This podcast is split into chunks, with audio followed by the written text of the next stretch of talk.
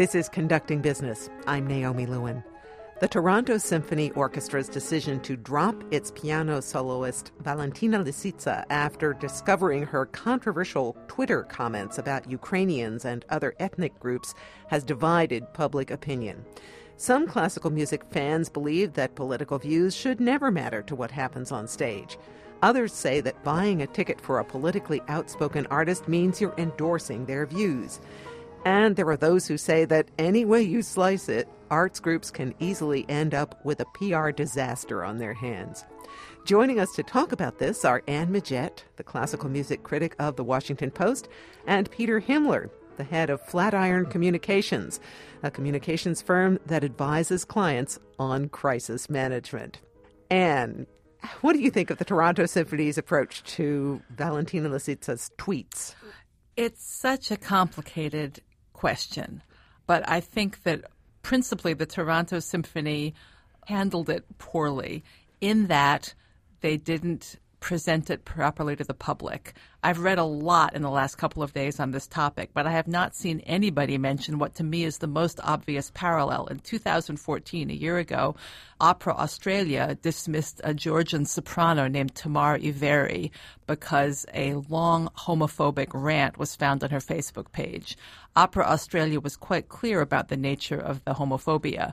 And although it's almost exactly the same case as far as free speech and your own opinions, oddly enough, Ms. Iveri did not find any supporters or very few supporters. In this case, the Toronto Symphony sort of decorously cited distasteful tweets. I forget the exact language they used. And Lisitsa, who is a very savvy social media person, went on the warpath and said free speech. Now, arguably, Iveri could have done the same thing. But because the Toronto Symphony didn't come right out as Opera Australia did and cite the tweets they were talking about, and because Lisitsa was able to marshal opinion on her side, I think this has developed into a kind of cause celebre. And I think that a lot of people are jumping to conclusions about what happened based on inadequate information, which is not to say it's an easy question, but I think it's also a great public relations lesson in the age of social media. I mean, I agree with Anne. It's a very complex issue, and there isn't one answer to, to put the problem to bed. But you're right. I don't know. I, I think his first statements weren't exactly uh, as definitive and didn't get to the, the heart of the matter. It's funny, you, you talked about a couple of the instances that you thought were similar. I, I was thinking about Justine Sacco, for example, who was the executive at IAC Corp, who sent out an ill fated or an ill-conceived tweet just before she got on a flight to South Africa, and it was racist and it was terrible, and it it caused her to lose her job. So that's one end of the spectrum.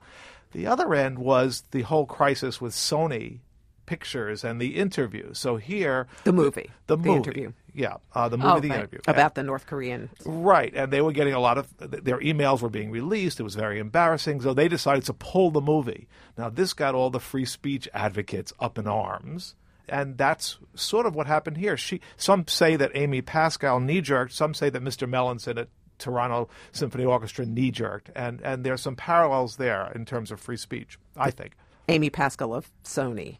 I think the Toronto Symphony did put a lot of thought into this, and I think that they were also now I did interview Mr. Melanson, which I've quoted in the blog that I've posted. Jeff Melanson of the CEO of the Toronto Symphony said that a lot of thought had gone into this, but they also had wanted to give the artist a way out, um, not anticipating that she would go nuclear on them. Right. You know, she immediately jumped to social media and got everybody on her side. You know, which is, I mean, and which is savvy of her. I can't quite believe that the Toronto Symphony would have expected this to die quietly with an artist like Valentina Lisitsa, who has this huge Twitter following and who tweets up a storm. The Toronto Symphony also has a very large Twitter following, 14, 15,000 followers, and there was not one tweet from them bringing up this issue. Whereas on their Facebook page, they did post something, and then all of a sudden you see a lot of what we call trolls um, making comments about the Toronto Symphony's Facebook post. Now, should they have tweeted it?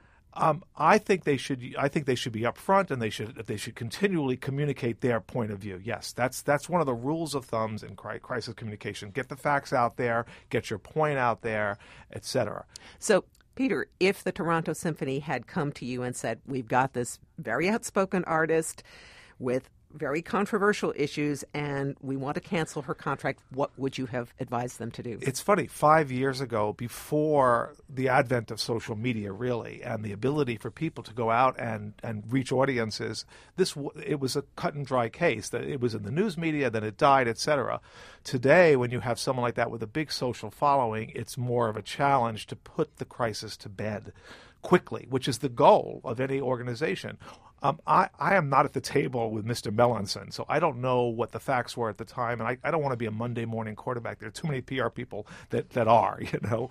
But I, I think it's ironic that this artist who is pro Russian and is advocating for the, the overthrow of Ukraine or whatever it is, is is talking about free speech when she she's advocating for a country that is antithetical to free speech. And and keep in mind, you got to understand that that Vladimir Putin has people that he pays to go out and comment and bolster the uh, the posts of those that are in his court. So you're suggesting that a lot of her supporters might be, or some of her supporters might be. I'm not. I believe they are. I wrote a piece about. I write for Forbes as well on PR, media, and technology. And um, I wrote a piece about how he hires thousands of people to, and pays them to go out and troll these sites to look for stuff that's anti Russian and comment and balance it. And that didn't exist five, ten years ago, that phenomenon. Well, that brings up an interesting question. Anne, I was going to ask you whether you think that Lisitsa was fired because she was on the quote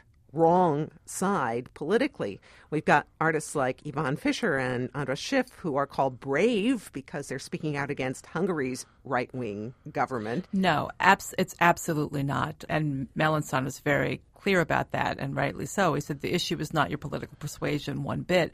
The issue is choosing to use your public platform to make inflammatory and defamatory comments about other people, to make racist comments, to make questionable comments, and the issue was solely the nature of the Twitter feed. Obviously, the, the, amusing thing is when you read the supporters of Lisitsa, many people or some people seem to believe that she's on the side of the Ukraine, the side that we in the West tend to think of as the good guys.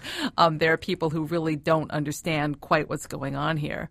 But I would get back to how the symphony handled it for a minute because I think that one of the great mistakes that classical music makes, um, big organizations tend to be a little bit afraid of the social media, and so they pull back from it.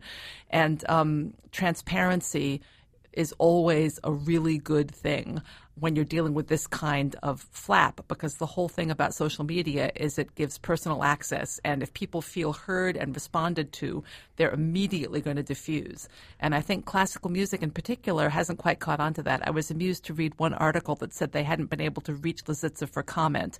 And when i went on the web to try to find Lisitsa i discovered if you try to reach her by the traditional avenues you've got to go through her manager and you've got to go through whatever. And i could just imagine calling her manager right now. I'm sure the manager was like don't touch me so I tweeted her and I got an answer right back. And that's how you have to deal in the social media age. And then it's transparent and it's right out there. You're absolutely and right. Um, I believe the symphony would have helped its cause a lot by going to its supporters, even starting the debate on Twitter itself. I mean, people are scared to do that, but that's how you get people on your side. Right. A lot of these big institutions have what we call owned channels. They have Facebook, they've got Pinterest pages, they've got Twitter feeds, and they can use those and can control those. Now, granted, yes, Facebook allows comments, and you can't control that. To, the, to but you're right. I think they could have been more aggressive in in using their own quote unquote owned social channels to get their point of view out. And to Anne, to your earlier point, in looking at some of the stories that resulted, I still don't know how heinous the tweets were that were coming from this woman who, by the way,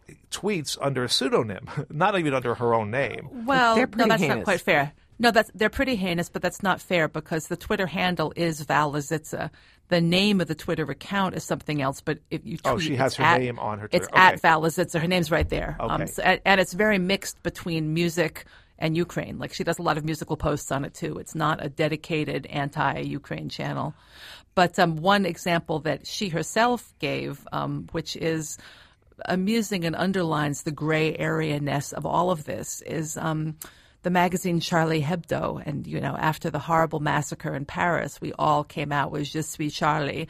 And then everybody began realizing that Charlie Hebdo's cartoons were really a gray area and were a little bit offensive. And um, there's one tweet in particular where Lisitsa posted about a New York Times article showing what happens when the media gets their news out of someone's sphincter. And along with that, she tweeted a cartoon which showed a chain of men all sucking each other's rear ends, to put it politely. And each man was labeled with the name of a news organization. Um, and that tweet was one of the ones that people have cited as how disgusting, you know, Lisitsa is. Well, it was in fact a Charlie Hebdo cartoon. And um, she herself was a little amused at the uh, irony that everybody is supporting Charlie Hebdo's right to free speech, but here is an example of her lack of right to free speech. And I mean, for this, you have to remember that we're not only talking about a free speech issue, we're talking about a decorum issue. I mean, anybody has the right to say whatever they want, and you can definitely support whatever cause you want. Whether I want you to do it in my living room, whether I want to have dinner with you, whether I care to hear what you have to say about music, that's my choice.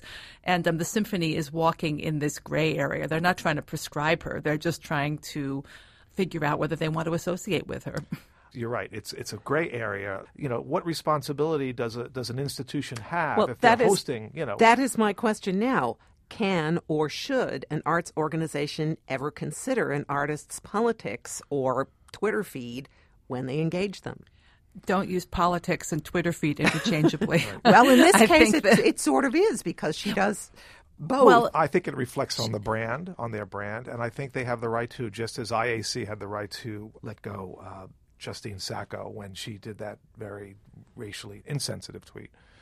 It's true that Justine Sacco's tweet was only one, and with Lisitsa, you have a whole bunch of them. Right, even more reason. they- You know, should they have done some more due diligence? Maybe if they or if they- should this be a question when you hire an artist? Do you hire them because, you know, I, I listen. Well, artists have been fighting with this about things more than Twitter feed. I mean, the Twitter feed gets into more how you dress, how you, you know, there have been plenty of, of provocateur artists who have made their provocation into sort of a part of who they are and have had to break through the classical barrier that way. So it's certainly nothing new for a classical institution to consider extracurricular things like dress and deportment. But this is this is one more facet of that decision, I think, of what you want in the concert hall and what it means to get, you know, younger artists to younger audiences and In the- in the- and all of that. in the business world, and I've done a lot of work in the cola wars and the burger wars and the sneaker wars, but Pepsi was a client for a while, and they would hire celebrities as spokespeople. And there were a number of celebrities that, after doing some due diligence, they wound up not bringing on to do commercials for them. They decided. So, um, But that's a different case. That's where you're having a spokesperson, whereas an artist is an artist who's performing with your symphony. but they're for aligned with the and- institution in a way, and that's you know it is a fine line because in a way that that's the face of the symphony that week. You know, your soloist is certainly your face that week in terms of marketing. That's true. She's Um, on the posters. Yeah, exactly. Exactly. So you are hiring somebody as an ambassador with the assumption that your organization is aligned with what they represent and that you're proud and happy to stand up there with them. And I don't think it's out of place. I mean, yes, you don't hire her in the first place if it's a problem, but uh, Last year, at just about this time, Ukrainians were protesting Carnegie Hall because they wanted them to pull Valery Gergiev's appearance because of his support of Vladimir Putin. And when we asked Carnegie Hall about that, they said, We respect the right of artists to express their personal opinions. Ultimately, we feel that it should be left to concertgoers to decide which artists they want to hear. What do you say to that? Is it's a different case because you haven't got Putin on a Twitter feed showing pictures of pig testicles and saying this is the face of the Ukrainian leadership. I don't think what Lisitsa does is actionable, but I can understand somebody not wanting the pig testicles associated with their uh, with their organization. I think the other big trend here and the other important point that I, I, wanted to make from a PR perspective is it used to be where an institution like that could put out some news and they would they would rule the day, whereas now individuals have the ability to counter that. I remember um, there was a story in the in the New York Times on Mark Cuban, the, the owner of the uh, Cleveland Cavaliers, and he was a very negative story. And I sent him a note. I said, you know, you should you should refute this. And instead of that, he went to his blog and put a point. It was an interview done by email. He put a point by point retraction to that story, and it got picked up. Walmart just did the same thing with another negative New York Times story on their employee practices. So you have the ability for individuals to have this clout and to be able to catch on and have their message amplified. I still believe that Lisitsa's message was amplified maybe through true believers, but also through um, artificial means, through the Russian trolls that exist today. In fact, the Toronto Star ran an editorial that suggested that Lisitsa's enemies risk turning her into a martyr for artistic freedom. Right. Is there anything the orchestra can do now to get the high ground? The irony of it all it's really a very sad situation for the orchestra because I question how well informed some of these statements are. And I, I support Lisitsa's right to write whatever she wants on her wall. Um, I don't think the orchestra was trying to suppress that. I'm surprised you haven't mentioned uh, the replacement or the temporary pla- replacement for oh, that piece, yes. Stewart Goodyear, because he came out, I think, ostensibly on the side of the Toronto Symphony, saying because he was attacked he yeah. came in as a replacement, and all of a sudden, all of Lisitsa's supporters attacked him for coming in and, and saving the day. And then he actually they pulled the whole piece all together. I mean, he he made a, a few statements, and I thought you know he was. Uh, believable and a good well, third party. He was caught in the crossfire because right. they didn't tell him why. But he, he didn't have. He had some disparaging th- things to say about the artist he replaced on the program. And you know, you say what you will about Valentina Lisitsa. She is not leaving Toronto quietly. No. uh, she's been trying to perform there, although no venue seems to be giving her uh, space to perform. Who it will be interesting to see how this affects her career moving forward. I mean, Lisitsa used uh, social media to develop a career, and so From in that beginning. sense, she from the beginning. And so her relationship to these institutions is a little different because you could argue she doesn't need them quite as much, um, certainly not to sell albums. And she has passionate fans who are not regular concert goers or regular subscribers in the way that, you know, the traditional concert subscriber is. So she can she could conceivably just continue playing this, but I wonder if there are orchestras who would now be a little leery of touching the whole thing or not. So, who do you think is ultimately going to be the winner or the loser in all of this? I think she'll win with her supporters, and I'm hoping that uh, the Toronto Symphony is more aggressive in, in standing up for what it believes. I mean, Jeff Melanson said this is not about a, a political perspective or persuasion. This is about a very offensive and intolerant comments about people, and I think it, that's a very powerful statement. Well, thank you both very much for your insights on this. We've been speaking with Washington Post classical music critic Anne Midgette and Peter Himler, the head of Flatiron Communications. This has been Conducting Business. Brian Wise is our producer. I'm Naomi Lewin. Thanks for listening.